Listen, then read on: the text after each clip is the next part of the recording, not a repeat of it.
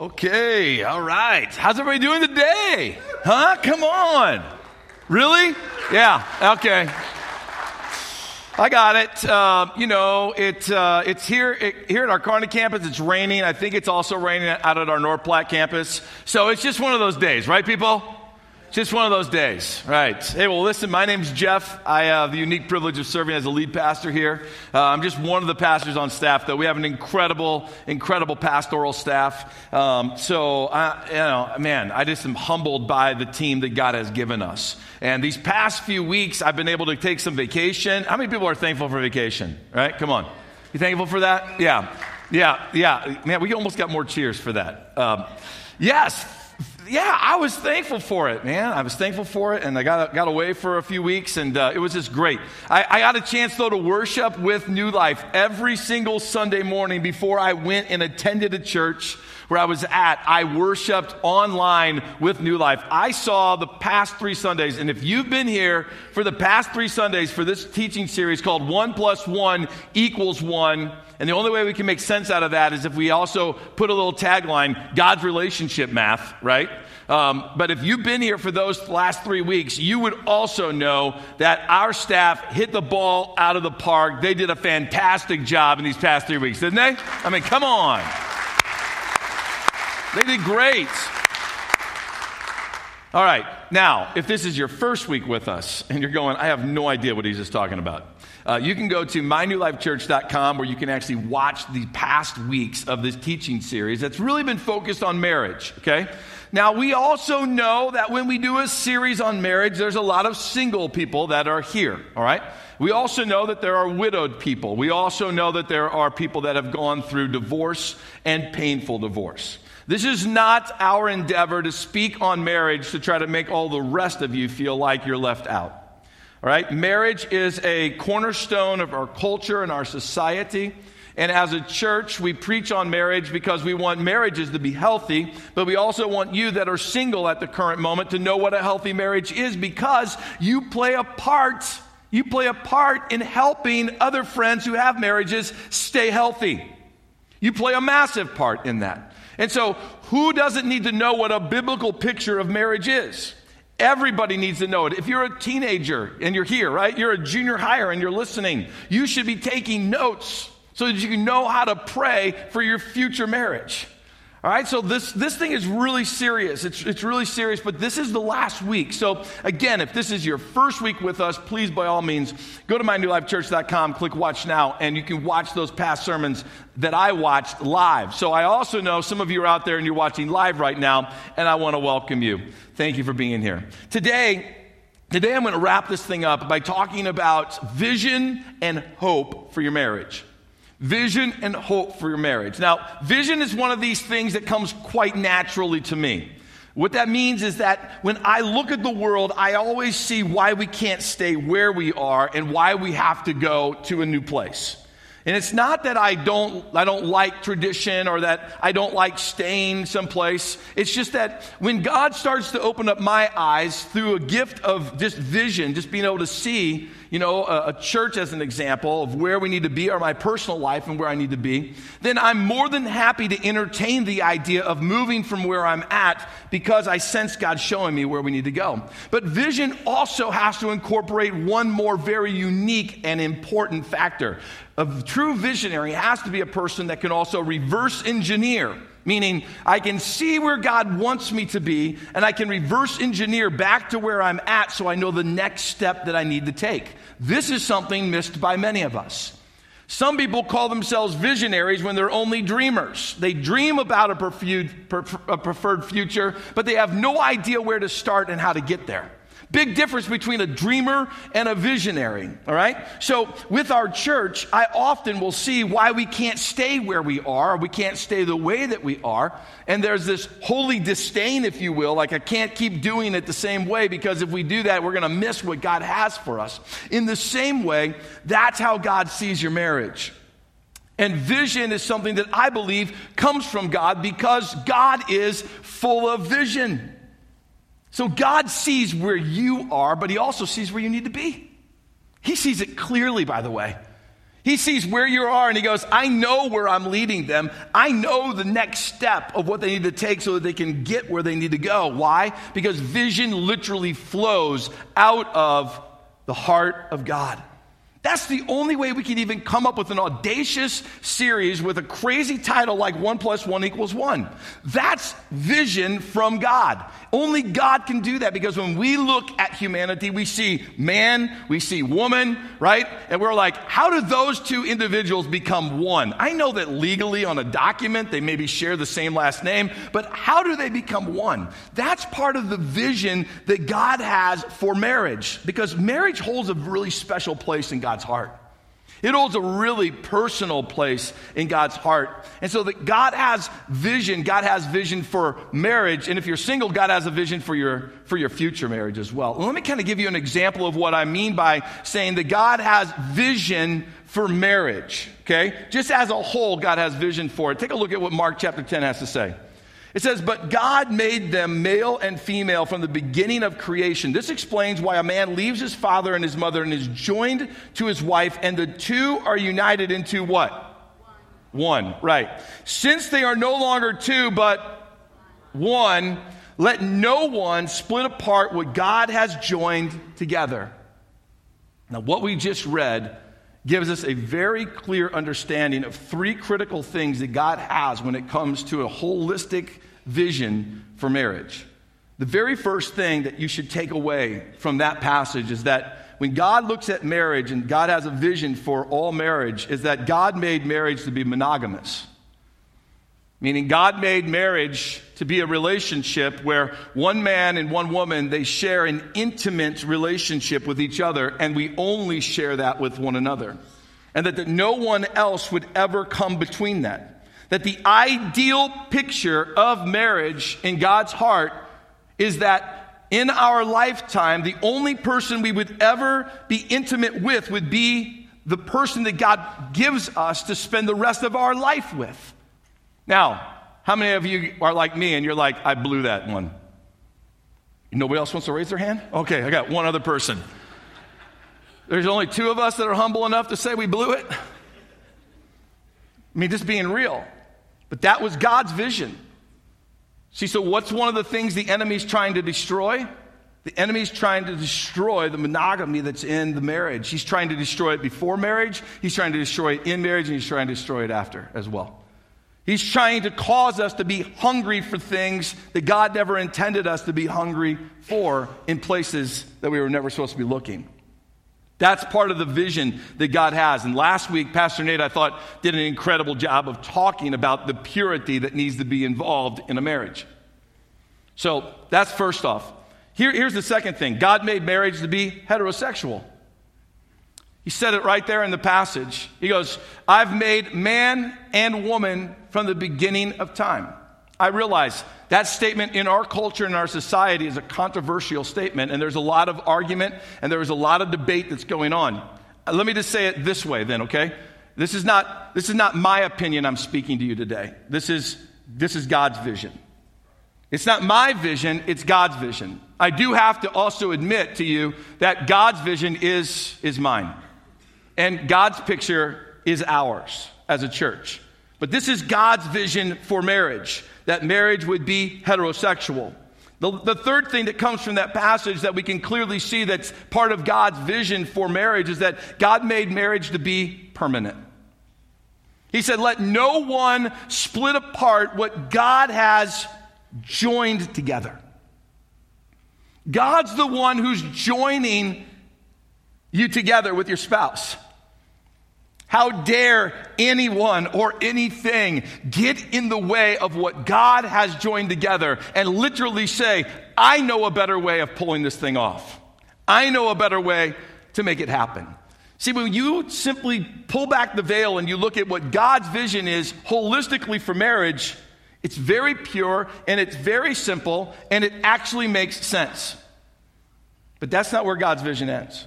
God's vision goes all the way to a personal vision for your particular marriage And it's in the form of a testimony. The testimony of your marriage and what it's projecting or proclaiming to the world that's around you. Do you realize that God wants to use your marriage like a speaker that's broadcasting something powerful to, to the community? Here's, here's where you're going to find the essence of the testimony that God has for your marriage to this world. It's found in Ephesians. Says, Submit to one another out of reverence for Christ. Please, as we read the rest of this passage, you have to hang on to that. That's almost kind of like putting on some glasses, like a filter, as you look at the rest of, of this uh, scripture. Submit to one another out of reverence for Christ. For wives, this means submit to your husbands as to the Lord. But for husbands, this means love your wife, right? just as Christ loved the church. What did he do? He gave up his life for her. See, the testimony of your marriage should be screaming to this world that you submitted to one another. Just like Jesus submitted to the mission of the Father, and by living out the mission of the Father, he fulfills the very purpose of connecting man back to God as he gives his life on the cross and he raises again from the dead. So, just like Jesus does that, just like Jesus is fully committed to the local church, you and me, that he gave up his life for us, so, husbands, listen carefully. Your job is not to be the dictator or the authoritative individual that just pushes down, you know, your rules and your, your agenda and your idea. Your job is to be the most submissive leader that's ever walked on the face of the earth. To submit to your wife like Christ loved the church. To love her, to put her and her needs first. And it's the same thing for the wife. The wife putting the husband and his needs first as if you're doing it to the Lord. It's a two way street. So, you know what it really boils down to? Here's, here's the real testimony that Jesus has for your marriage. And it's the same for every marriage that's in here. So, husbands and wives, if you're sitting next to each other, just grab the hand right now. Just grab her, grab her hand, husbands. Wives, grab, grab his hand. Just hang on to her hand because you're getting ready to hear something profound. Here's the real essence of Ephesians chapter 5. Jesus says, I want you to be best friends. That's what he says. I want you to submit to one another. Submit to one another like your best friends. Now, if the person you're hanging, hanging onto their hand is your best friend, just give it a little squeeze. It's a good moment to do that. Not hard, people the very first thing I hear is, ow. it's a little, a little too much love going on. To be best friends. I mean, think about it for a minute. When you look around in our world, how many marriages can you say, wow, those two people are not just in love with each other, but they are best friends? What does it do for children when a mom and a dad are best friends? What does it do for the next generation?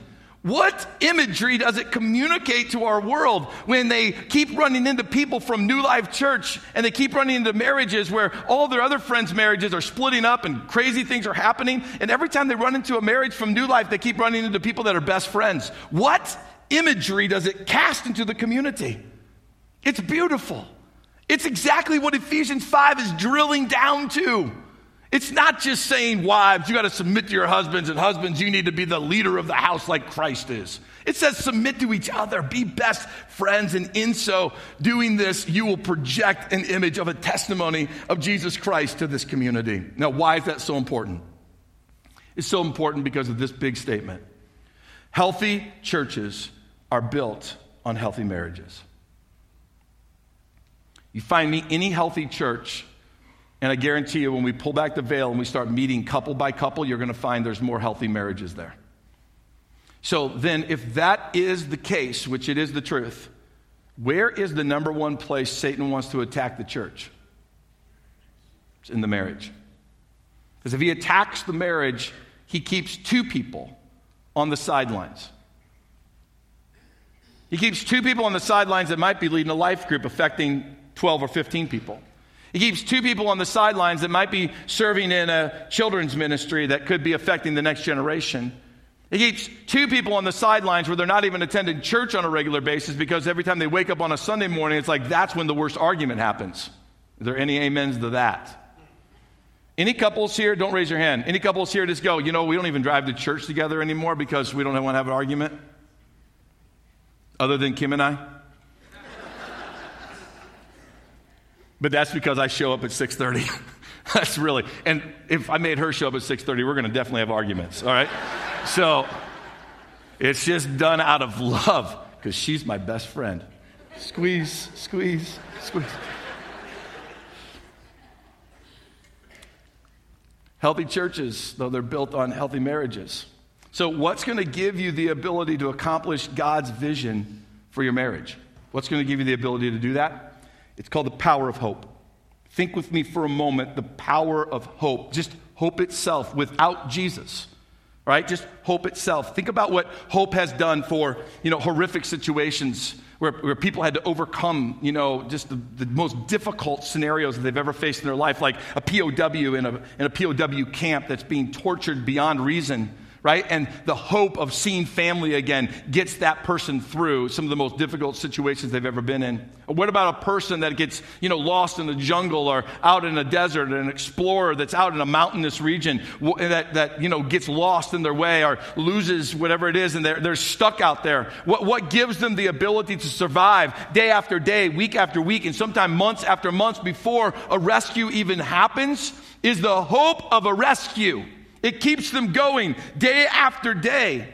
What about the hope of healing for the sick?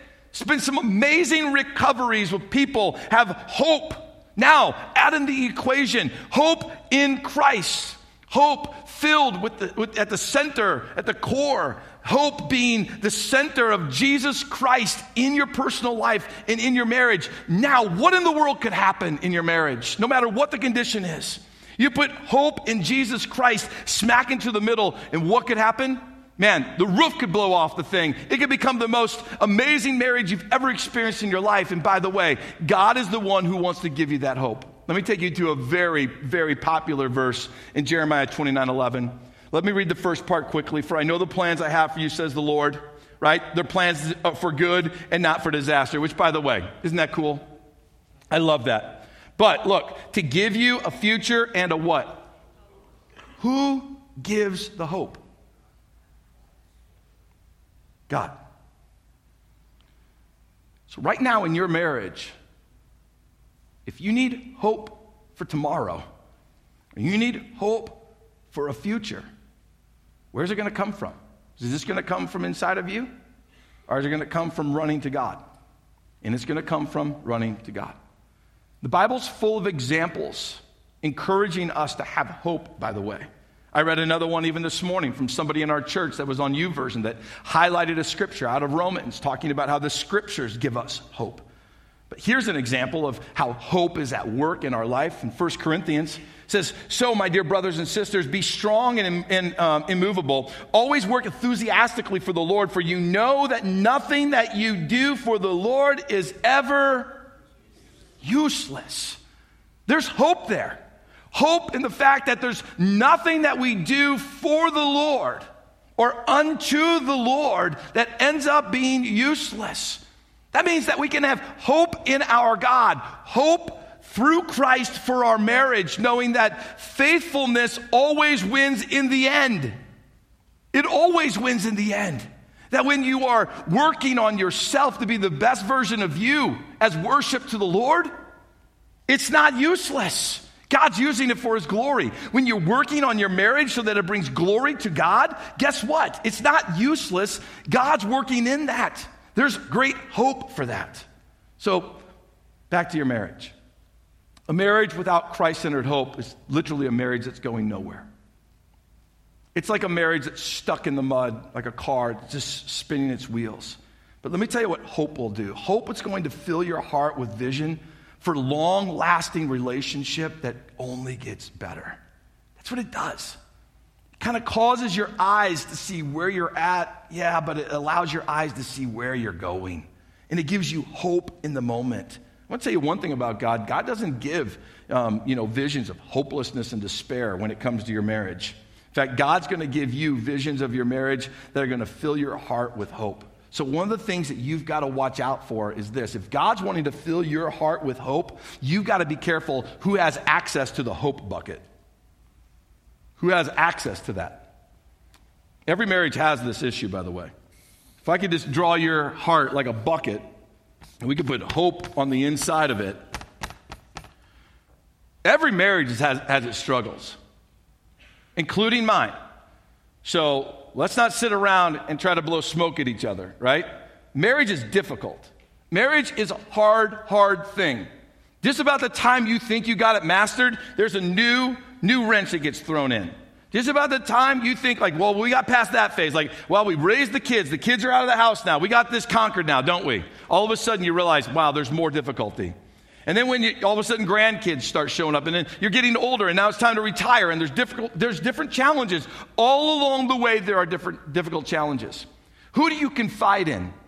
Because whoever you confide in on this earth, you're giving them access to your hope bucket. What's God trying to do with your hope bucket?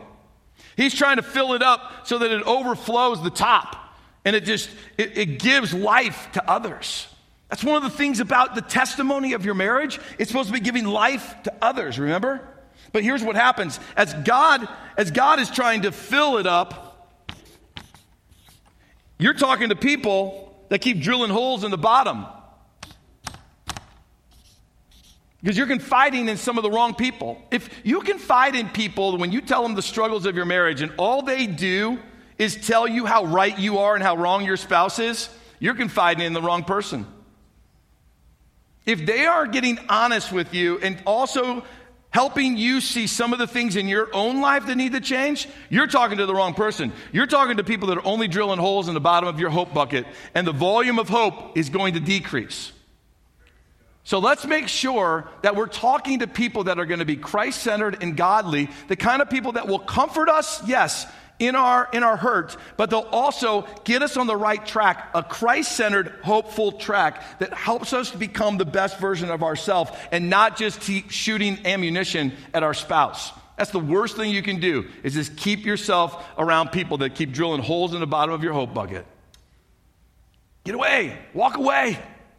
They could be great people in other areas of life, but they're not the kind of people to confide in when it comes to your marriage. So as God fills it up, let me tell you one more thing that's going to hinder it. There's holes somewhere at the top. God's trying to fill up, He's trying to fill the hope bucket all the way up, all the way up to here so it overflows, right? But your capacity ends up only being right there. Why do you think that is? Why do you think your capacity ends up being more in survival mode than it does thrive mode? What happens is this these two holes that I just drew up here, they're from past hurts and wounds in your marriage. And when you let past wounds and hurts in your marriage never get completely whole, they don't get brought to Jesus, they don't get, you know, brought to a place of complete healing, that's your max capacity. And now, as God wants to fill up your heart full of hope so that it overflows and you become life giving even to others, it just keeps draining out the sides. So, these two things, who we confide in, and then our past wounds and our past hurts, are going to be some of our greatest hindrances of allowing, letting God fill our heart with a hope that allows us to accomplish His vision for our marriage. But when you allow Jesus and Christ centered people to help plug those holes, right, and fill up that, th- those, those gaps so that hope fills up and it overflows, here's three quick things that you're going to start seeing happen in your marriage. First thing is hope is going to allow uh, for you to give grace. Grace in an abundance. The grace that's needed for the differences that you have in your spouse. The grace that's needed to overlook offenses. The grace that's needed, you know, for when your spouse isn't changing at the speed you want them to change. There's grace there. When Christ is allowed to fill up the bucket of hope to the, to the max, your grace exceeds beyond measure and you start giving it away to others. What a powerful testimony. Just like God has grace for us, and as we bring our sins to Him, He overcomes our sin with His grace. So we model that to one another in a marriage. But here's another thing when Christ is allowed to be the center, the source of hope, growing inside of your heart and inside of your marriage, hope begins to paint a preferred, a preferred future that looks more like Jesus. It begins to paint this picture of a future that's different than where you're living. It's kind of like putting a postcard on your, um, on your refrigerator of uh, a destination, a vacation place that you desperately want to go to, right? So maybe, maybe that postcard looks like a nice, beautiful beach, or maybe it looks like a skyline of a great city, or maybe it looks like a monument that you want to go to, or, you know, God forbid, it looks like Disney World or something like that. But, anyways, wherever you want to go, right? You're, you got the jar sitting next to it, and you keep dropping the dollars and the change into it because you're raising the money with one day hoping that that dream's going to come true. That's what happens when Jesus is at the center of the marriage. Hope fills up to such a place that you're, you, you, you go, one day we're going to get here in our marriage, and it gives you hope to get there. But hope, hope also allows you to see the treasure, the treasure in your marriage. Listen carefully. Your spouse is your treasure. It's not my opinion.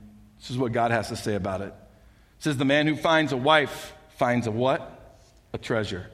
And he receives favor from the Lord. I think you could easily reverse that.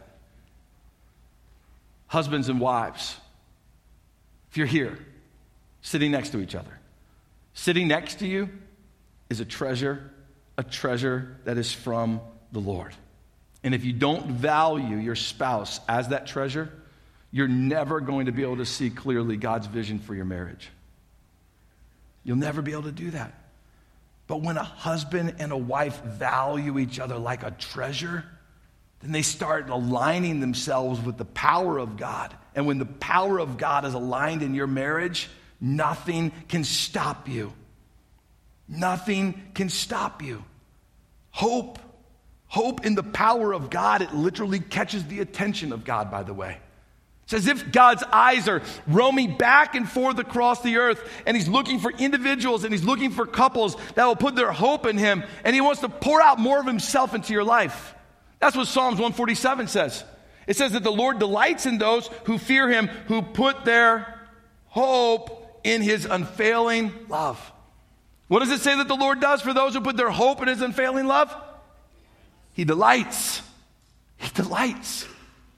What, what's one of the best things you can have for your marriage? The Lord delighting over your marriage. How does it happen? When Christ becomes the center of hope in your marriage. That's when it happens. So, just lastly, for those of you that are really on the brink of struggling in your marriage, for those that are maybe at a point where it's just strained, completely. I know you've been praying, it feels like nothing's happened. You've been praying and it feels like you're getting nowhere. You're praying, it seems like you're going backwards. You could feel like you're just completely lost. Lost. Like, what do I do next? I don't even know what to do next. Seems like I've tried everything, I've gone everywhere, right? I'm, I'm completely lost. What do I do? Maybe you can take these four principles that pilots are taught when they fly small aircraft around that when they get lost, they're taught these four things. First, confess the fact that you're lost. Confess the fact that you just don't know what to do next. Right? Then the, la- then the next one they teach pilots is to climb. Climb an altitude so maybe you can see farther. You might see a lake or you might see a town or you might see a railroad track and then you can like go towards that and you can maybe find your way. And then communicate. Keep communicating. And then lastly, pilots are taught then to comply with what they're being told. Like if someone comes over the radar, radio and says, I see you on the radar, you need to head south. You don't argue with them. You go, yes, sir. I'll head south because I'm lost. I'll comply. How does that, how does that fit into your marriage? Here, here's how it fits into your marriage. If, you're, if you feel like you're just completely lost right now and you don't know what to do next, first, let's follow these four principles, but let's put them into a spiritual component. Confess to God about your heart toward your spouse. Confess to God about it. Be careful who you confess to on this earth about that. Now, I think we need to, but be careful because you don't want those people poking more holes in the hope bucket. You're already low as it is right now, right? So make sure you're confiding in the right people, but confess to them how you, how you really feel. But listen to this confession is not complaining. That would be a whole different C. That would be the wrong thing to do at this moment. So it's not about complaining, it's about confessing. What, what's the true essence of confessing? You confess so that your heart can be prepared for change. This is just where I'm at, but this is not where I want to be, confessing. Secondly, climb, man. Climb out of that negativity and that grudge holding attitude and do it immediately. And then communicate. Walk up to your spouse, look them in the eye, and go, I know we're going through a difficult time, but I want you to know right now, look at me in the eye, hear my voice, because I'm 100% committed to this marriage, and we're going to make it through this difficult time. And then comply. Comply with what the Holy Spirit says to you.